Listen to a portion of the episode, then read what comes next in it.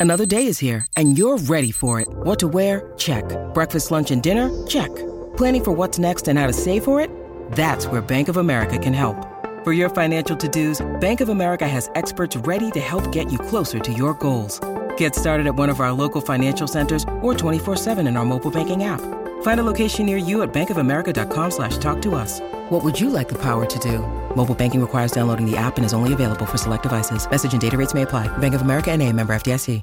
Hello, everyone. This is Tom Fox, and I'd like to welcome you to a special edition of Popcorn and Compliance. As you know from prior episodes, Megan Doherty, co founder of One Stone Creative, and I are huge MCU fans. So we've decided to do the MCU movie oeuvre. That's right, we're going to do all of the MCU movies in this special podcast series. Over this series, we will take a look at the storylines, some of the cookies and other cool things. We'll describe the great action scenes from each um, episode, and then we'll take a look at issues raised by each episode. It's going to be a lot of fun. We will take things from the societal angle, from the social justice angle, from the MCU angle, and perhaps even from the compliance angle. But if you're an MCU fan or you're a compliance fan, I know you will enjoy this episode, we take up the often overlooked Iron Man 3 and dissect it for you. This podcast is a special production of the Compliance Podcast Network. Hello, everyone. This is Tom Fox. Myself and Megan Doherty are back with a new challenge. We're going to review the entire MCU on popcorn and compliance. Why? Well, because it's there, and we are both MCU Uber Geek fans. And we wanted to do a podcast for those people who are like us. If you are like us and you want to be a guest on uh, MCU on Popcorn and Compliance, please let us know and join the fun. We are reviewing the films as they appear in chronological order, not the MCU timeline, uh, or rather, not by release date. So today we have Iron Man 3. And I am Tom Fox, the founder of the Compliance Podcast Network and the voice of compliance.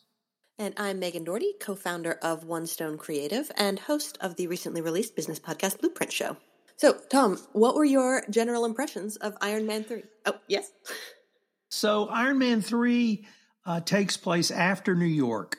So, we've had uh, the first Avengers, obviously, which we've reviewed and in rewatching this, Megan, I guess the first thing that struck me is I forgot how much um, New York impacted and affected Tony Stark. A lot of the show, maybe the first half or even a little bit more, was really about him dealing with the fallout from New York, PTSD. Um, he is staying awake for literally days at a time. He's pushing Pepper Potts away in a way he has not done before in any of the other shows. Clearly, some, something is wrong. Uh, he is either uh, too arrogant or um, uh, not trusting enough, but for some reason he he won't get help and he can't get help. And this leads to really a catastrophic event, which is the destruction of his um, home on the Pacific Coast Highway in California through his own arrogance. But the PTSD uh, really extends much beyond this catastrophic event. Uh, we see uh, he built uh, multiple new Iron Man suits. He uh, challenges someone called the Assassin uh, to find him and track him down, which leads to the destruction of his home. in a flashback scene, we see uh, what he was like pre Iron Man, and we, we are reminded of just uh, what an overall jerk he was um, when he had yet another one night stand on the, on the New Year's, a very memorable one on a New Year's Eve uh, many years ago, and um, the really leading to um, the start of his comeback and the start of his dealing with the PTSD uh, comes from uh, a young boy in Tennessee. So maybe uh, you might give us some of your thoughts about up at least up until that point. Uh, how did you feel? What did you see? Anything new and different on this rewatching for you? Definitely. Well, I thought the the panic attacks was really interesting. I think that's something lovely about a lot of the movies uh, in the MCU is they don't shy away from dealing with mental health. Um, and I mean, you know, how really could someone go through the events of his last two movies and then the Avengers uh, and not have some level of PTSD? Um, so you know, addressing that head on, I think, was uh, a really good move. And then uh, letting him kind of try to work through that by creating all these different versions of the suit to deal with every possible problem that might come up you know, to try and, you know, protect himself, which I don't think he really feels like he can do. I mean, he is Iron Man, but Iron Man is also this suit. There's a real connection between his abilities and what he feels he can build and having that armor around himself. And of course, being able to protect Pepper. Because um, now that he's identified the most important thing, um, it must feel really terrifying because he's never had that before. Um, so I thought it was a really great way to give us a, a look at kind of the the inside of Tony Stark uh, and just how what he's feeling is affecting what he's creating uh, in the outer world. And it never hurts to remind us what a jerk he was back in the '90s. So, what did you? it really was.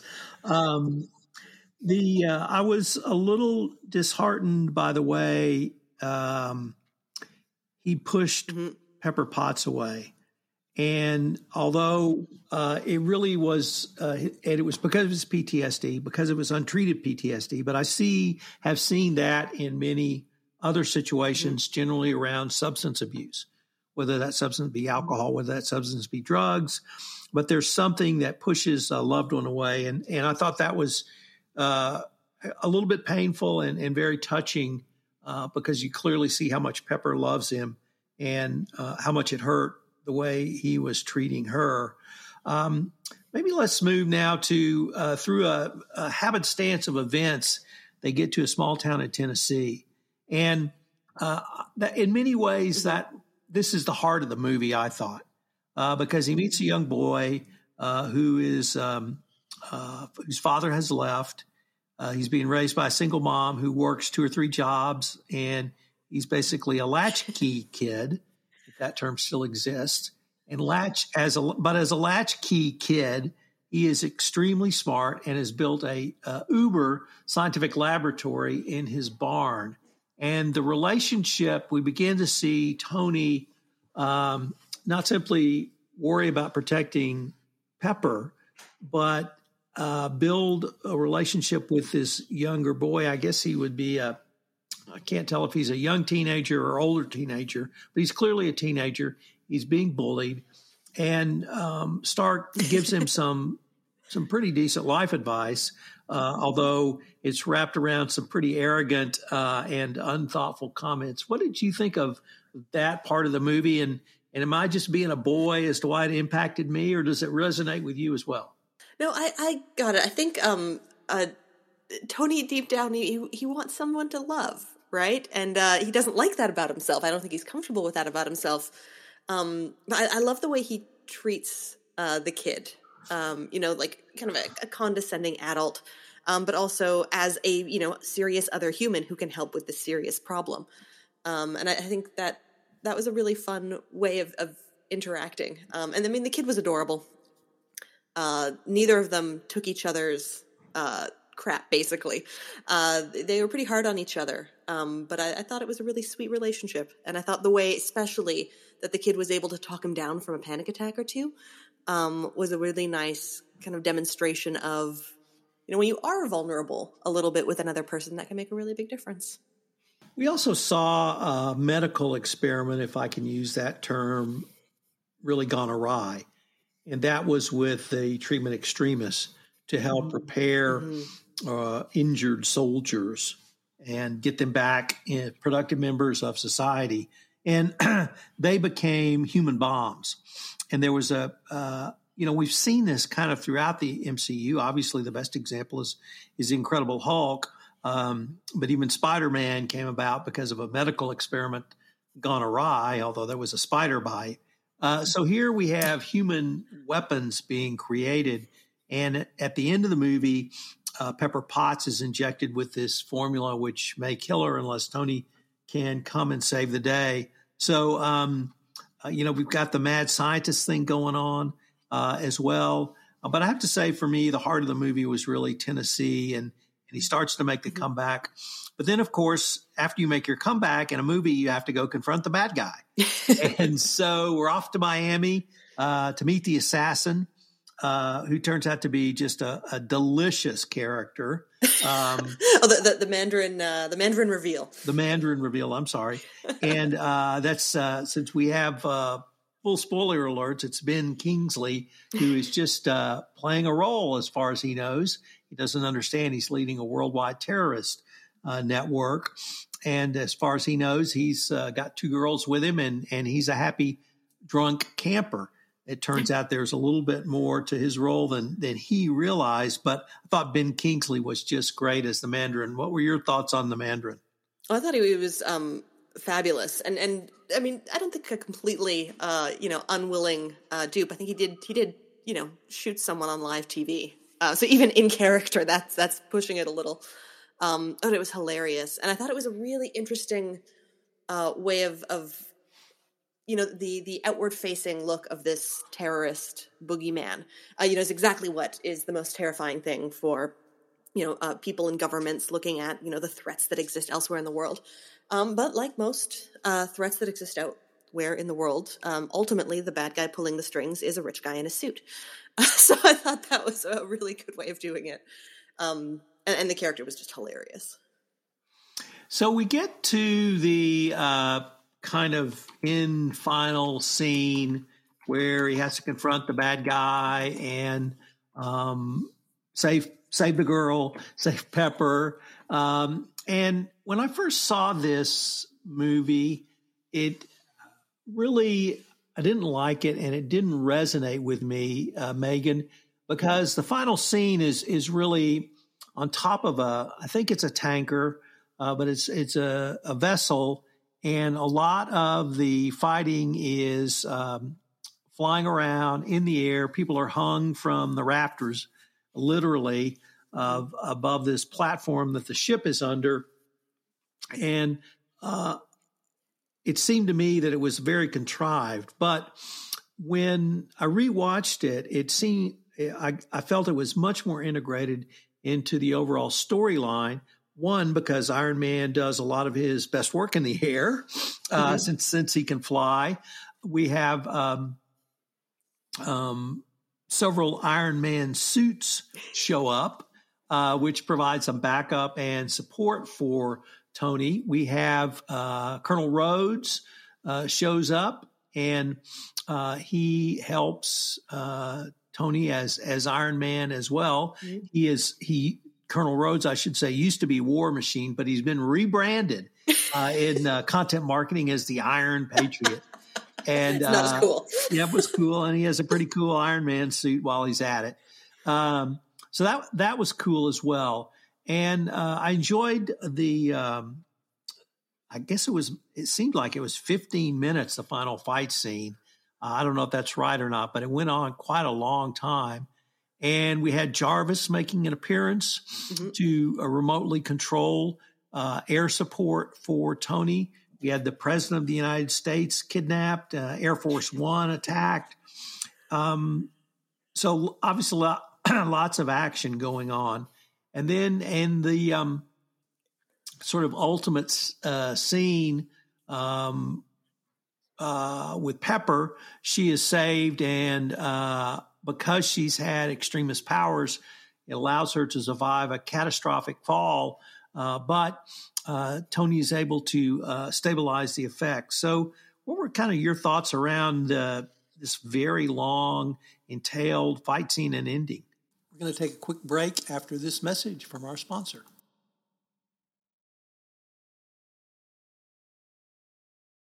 When you need mealtime inspiration, it's worth shopping Kroger, where you'll find over 30,000 mouth-watering choices that excite your inner foodie. And no matter what tasty choice you make, you'll enjoy our everyday low prices, plus extra ways to save, like digital coupons worth over $600 each week. You can also save up to $1 off per gallon at the pump with fuel points. More savings and more inspiring flavors make shopping Kroger worth it every time. Kroger, fresh for everyone. Fuel restrictions apply.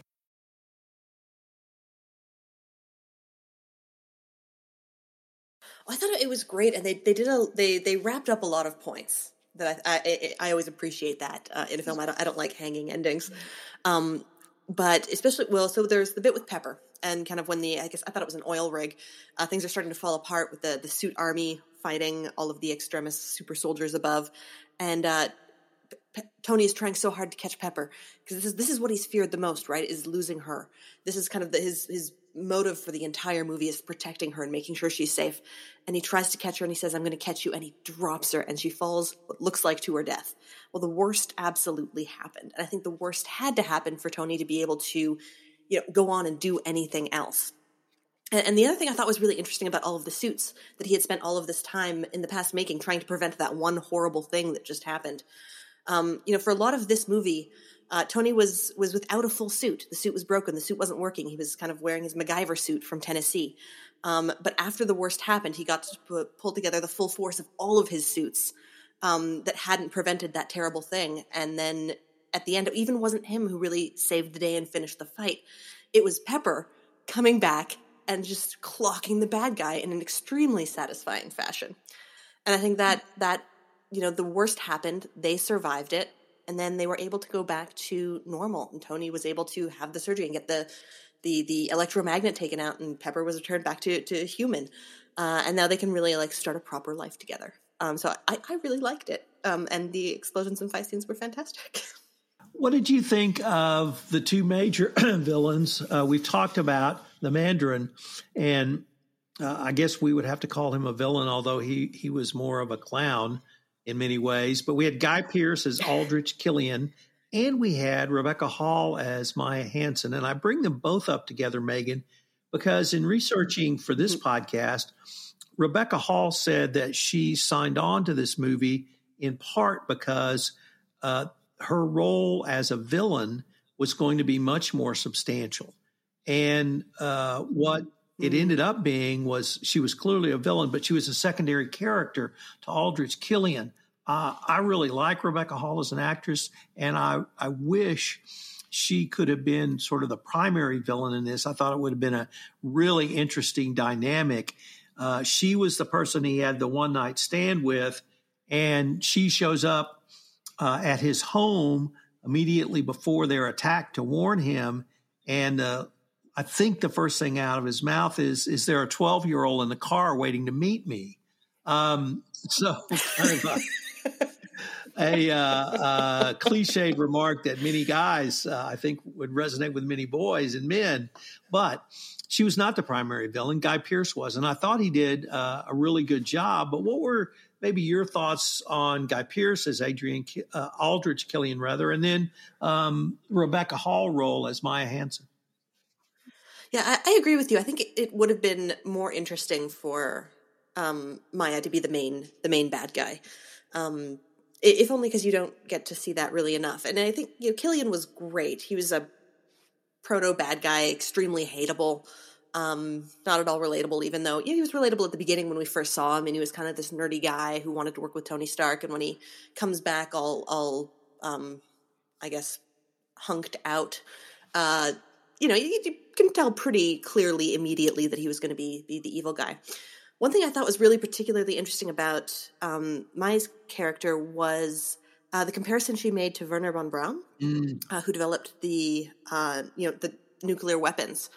Um, and you know his original dreams were so noble, uh, and I thought you know exploring that a little more and making a more understandable or nuanced villain could have been could have been a really nice direction um, to go in. Even though you know ultimately, of course, you can't support what that man did uh, or why. Right. So, of course, we had our um, Stan Lee cameo, but we had another cameo in this, and it may have really extended to more than a cameo because Jon Favreau, uh, kind of the director and uh, executive producer through many of these MCU series, and he also plays the role as Tony's uh, chauffeur or um, bodyguard or security uh, has a much uh, bigger or has a role in this. And it seemed like uh, he was he, he played it for comic relief, in my opinion, but it seemed like he was in on the joke. and he seemed like he was having fun. Oh yeah, and he was so funny. Yeah. and uh, he plays the head of security for Stark Industries. And at one point, he goes around and, and checks everybody's badge. and um, complaints are up three hundred percent. You're welcome. yeah. Uh, so that was that that was kind of interesting as well. And and uh, maybe let's turn to some of the cookies or, or other things that mm-hmm. you saw. Uh, I'll start off because um, I was pretty stunned in this. Uh, we talked about the earlier scene where he meets um, Maya um, back, in, I think it's 1999, New Year's Eve. And they do some dancing, and there's just a couple of moves Tony does, but they came straight out of Pulp Fiction. And so I love the um, uh, anything that refers to Pulp Fiction. I have to uh, to shout out to but uh, what are a couple, of two or three of the uh, your favorite cookies, Megan? Oh, well, my uh, mine was a, similar one, kind of right at the beginning, and this wasn't because of a, a pop culture reason, but that song at the beginning, the "I'm Blue," uh, that blasted me right back to 1999 at a middle school Much Music video dance party, uh, chaperoned by nuns. Uh, with all the awkwardness you can imagine. I didn't know you had that in your background. We're going to have to explore that at length. I, I went to Catholic school until grade 10. So. Oh. um, so that was uh, just a blast from the past uh, with that, that, song there. Uh, and a couple of other things I noticed were um, there's more parts that I just thought were really um, funny or well done. The little exchange between um, Rhodey and Tony Stark when he's trying to you know hack his password and get into uh, get, get control of things was a great moment. That really was good as well. That, that was good, and I really enjoyed um, after Pepper just absolutely knocks out and and destroys Killian. She's Just like, that, that was really violent. I don't care for this at all. Uh, it was great, and then um, Happy being obsessed with Downton Abbey uh, whilst in recovery. It was very very good. Megan, once again, uh, with this movie, uh, as with several of the other movies that we've reviewed in the MCU series on popcorn and compliance, I really enjoyed it more on this viewing than I did in the original um, time I saw it. Uh, but there was one thing that uh, part of the movie that I still really either didn't understand or had a question about, and I wanted to pose to you, and that's the end scene meaning after the movie, not the end scene of the movie, but the final after the final credits. And uh, we usually get a, a, hint or a foreshadowing or something very cool in one of these, and we'll talk about the something very cool when we talk about Thor: Dark World in our next podcast. But in this one, uh, it's Tony telling his story, and it turns mm-hmm. out the whole movie is Tony narrating a story to uh, Dr. Bruce Banner uh, not as Incredible Hulk, but as Bruce Banner. And of course, Mark Ruffalo plays that character. And uh, at, at, in the credits, after the credits, uh, Dr. Banner wakes up and he's missed the entire story. Um, and, you know, whether or not therapists sleep through your presentations or your recitations is probably a topic for another pod. But what what did you see as the reason for that, or did that foreshadow something to you, or how did you view that maybe at the time, and and how do you view it now? Well, at the at the time, it didn't really register as anything other than kind of hilarious. Um, like when, my first viewing, um, just that you know, Bruce Banner has no interest in listening to Tony go on and on and on about himself, just just none whatsoever. But you know, I'm, I'm watching a little more and kind of trying to watch the movies with a bit more of an analytical eye. Um, well, I think it's a really great sign that that Tony can talk about everything so clearly and with such great self awareness. Um, and he's talking to the guy who, yes, is a doctor, even if the wrong kind of doctor, but who had previously saved his life. Um, you know, because the, the Hulk saved Tony in Avengers. Um, so I thought that was pretty appropriate, ultimately. That brings us to the end of this episode, and I hope our listeners will join us again for our next episode of Popcorn and Compliance, the MCU series, where we take up Thor Dark World. Fantastic. Thank you again, and uh, see you next time, everybody. Fun. Hello, everyone. This is Tom Fox again. I'd like to thank you for listening to this episode of Popcorn and Compliance, the MCU series. Hope you will join Megan and I again for our next episode where we take up the Avengers. Also, I'd like to tell you about a special podcast series that recently premiered on the Compliance Podcast Network Trial of the Century, the Enron Trial, where with business journalist Loren Steffy, who covered the Enron trial, we take a look at the trial of Enron as opposed to the bankruptcy. I know you'll enjoy it if you like fraud, if you like trials, or just like a good story. Check it out on the Compliance Podcast Network. This podcast is a part of the C Suite Radio Network. For more top business podcasts, visit c-suiteradio.com.